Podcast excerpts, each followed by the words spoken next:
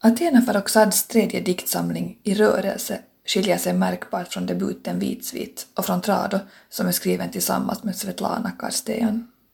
Där den kritikerrosade Vitsvit var en sammanhållen tät väv, en helhet, och Trado en dialog, är i rörelse en betydligt mer splittrad historia. Det här är en samling där ett stort mått av existentiell turbulens kommer till uttryck både tematiskt och i de olika tonfallen, anslagen och infallsvinklarna. Många av samlingens dikter är beställningsverk med tydlig adressat. De vittnar om ett diktjag i dialog och kamp med samtiden. Men det ingår också drömska dikter, dagboksnära dikter och dikter som primärt kommunicerar med andra texter, förlorade epoker, minnen. I rörelse inleds med ett citat av Adrian Risch, i Farrokhzads egen översättning. Det är en vacker dikt som problematiserar relationen mellan att vara en dödlig, föränderlig människa och samtidigt lämna efter sig ord som kommer att stå kvar i världen, bortom den skrivande viljans kontroll, bortom det egna livets hermeneutik. Diktsamlingen öppnar alltså tankfullt, men kastar sig därefter snabbt in i den passionerade långdikten Brev till Europa. Dikten är en parafras på Allen Ginsbergs America och har förut publicerats i en rad skandinaviska dagstidningar. Det är en omåttlig dikt Farrokhzad har skrivit, full av otyglad glöd, rättmätigt raseri och blasfemier. Suggestivt framvällande och stilistiskt respektlös förvandlar den läsaren till en pinne i stridström. Texten är svår att motstå och svår att omfatta på något enkelt, entydigt sätt. Den är vidunderlig i sin kraft och ansvarsfrihet. Det skrivna ordet löper med raseriet i sin fana och rösten dubblerad i styrka av Ginsbergs stämma. Men det är också en dikt med en rejäl dos svart humor och halsbrytande lekfullhet. Litteraturen behöver inte ta ansvar för eller inkorporera kritiken. Blasfemin, hatet, hämnden och orimligheterna är en del av poesins himmel. Liksom samhällskritiken, analysen och moralen. Dikten kräver därför inte så lite av sin läsare. För mig är det otänkbart att löpa med i diktens rörelse och vifta med plakaten eller nävarna, men det är heller inte möjligt att försöka bli en Kristusläsare och ta emot, ta ansvar för allt det lidande som texten blottar.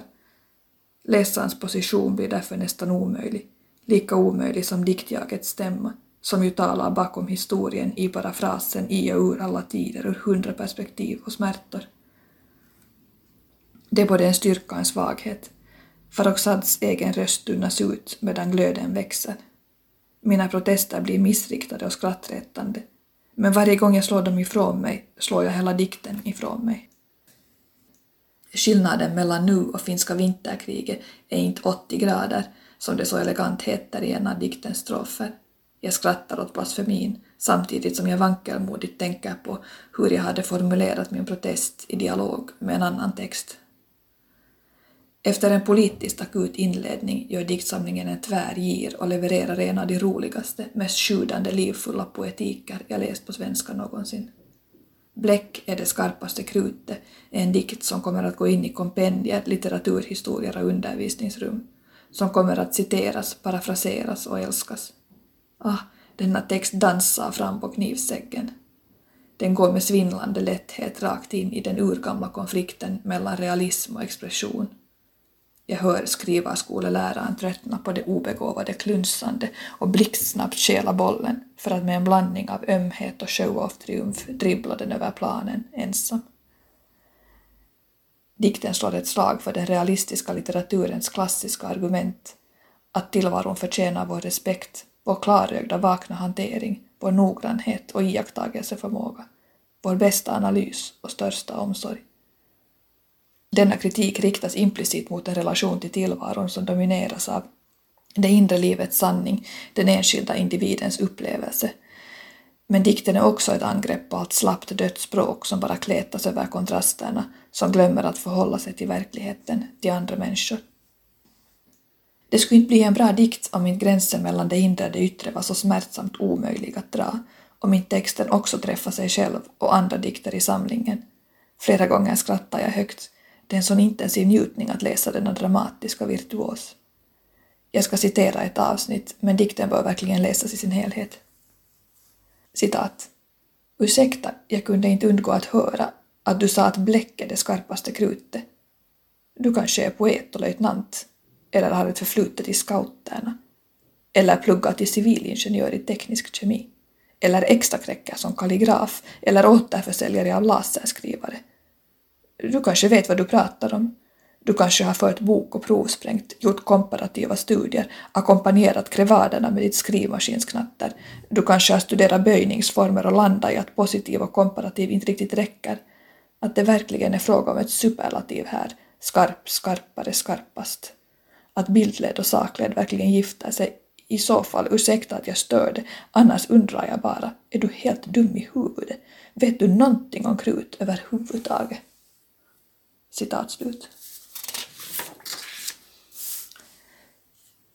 Det finns mängder av intressanta texter i denna samling, underbart bångstyriga dikter, sinnliga dikter, förföriska dikter, rasande dikter, och min inställning till dem varierar. Det är inte så mycket en fråga om ambivalens som en fråga om att jag håller enormt mycket av vissa dikter och inte alls av andra. Mer allt eller inget än både och. Ett av många fina ögonblick är den prosalyriska sviten som på olika sätt kretsar kring och leker med Göran Palm, med hans diktning och person. Denna diktsvit känns som inledningen på en novell eller roman, ett landskap som skymtar personer som stiger fram. Det går en vind genom de här sidorna som bär aningar och löften i sin roft, som får mig att intresserat fundera på författarskapets utveckling. Reduktionen är titeln på en central smärkpunkt i samlingen. Det är en dikt som är vacker på ett brutalt sätt för att den skildrar hur omvärldens spe och nedvärdering rinner in i det allra innersta, ända in i den egna blicken, i synen på kroppen, självrespekten, orden, lusten. Diktsamlingens jag vacklar till. Denna titan till ordkonstnär låter spegelblicken glida över den egna kroppen och mobbarblicken flacka som ett hån inne i självkritiken. Det här är ju en av den mänskliga erfarenhetens mest arkaiska komponenter, kärnan i den mobbades smärta. Alla som är del av en grupp vet att gruppen alltid kan vända sig emot en, stöta ut, bli vargflock. Att stenkastningen ligger latent i varje gemenskap. Vilket inte betyder att vi alla råkar, råkar lika illa ut, sannerligen inte. I en blandning av skamraseri och triumf, själväckel och övervinnelse kämpar Farrokhzads diktjag för att bränna bort reduktionsblicken ur bilden. Ingen ska tro att den sortens rening inte lämnar ärr, att skadan inte är skedd. Men reduktionen är också en dikt om personlig vänskap som motgift, om övervinnelse. Mobbningen, rasismen, utstötningen livnär sig på att förinta det unika och personliga, göra den utsatta till exempel icke-individ och gruppen till mobb, publik, massa. Så fort en person stiger ut ur häxringen och bekräftar de andra som individer är den onda förtrollningen, om inte bruten, så åtminstone stukad. Samlingen fortsätter sin framryckande rörelse, ibland djupt uttrycksfull och ibland mer konceptuell eller intertextuellt lekfull. Dikten Slå tillbaka är en intertextuell dialog med Rosa Luxemburg som jag har svårt för. Dikten låter som en gammal kommunistisk replika eller som ett programblad som Verhovjenski kunde ha delat ut under ett revolutionärt möte i Dostojevskijs Ondhandar. Jag tycker distinkt illa om den för att den är så tvådimensionell, för att Farrokhzads röst förlorar sig i Rosa Luxemburgs. Jag hyser ett gediget hat till kommunismens förbrytelser och till alla dessa revolutioner, dessa oändliga blodiga nya gryningar som aldrig fört något gott med sig. Jag tror på långsam, stadig, balanserad utveckling, på mänskliga rättigheter, på lag, demokrati och kompromisser. Kapitalismen i sin nuvarande form är ett helvete, men det betyder inte att dess motsats är paradisets lustgård. Sista dikten, titeldikten, är en moralistisk attack på Karin Boye. I diktsamlingens lista med slutnoter står det att dikten är skriven av någon som älskar Karin Boye. Och det är uppenbart. Dikten är också en attack på den egna diktningen, men på ett ganska trubbigt och utmattat sätt. Det är mycket som skär sig mellan inledningens komplicerade ”vi är i rörelse” hos Adrian Rich och rörelsen i denna omskrivning av Boyes i rörelse. Hos Rich finns en uppmärksamhet på blankraden och cessuren, på tystnaden. Texten inkorporerar en skarp oro inför poesins farlighet, medan Farrokhzads kamp med Boye Mest låter som om Harry Martinsons evigt rotlösa luffare fort borde anmäla sig hos Arbetsförmedlingen och sluta pjoska. Men det är klart att aggressionen också vänder sig inåt mot samlingen, slår mot poesins upprinnelse och liv. Det finns en konfliktfylld spänning mellan ordet som dikt och ordet som verkan i världen. Den blixten slår ner och slår ner i Farrokhzads poesi. Att hon orkar jorda den, tänker jag, i tacksamhet. Hon ger denna slitning synlighet och manifestation i världen.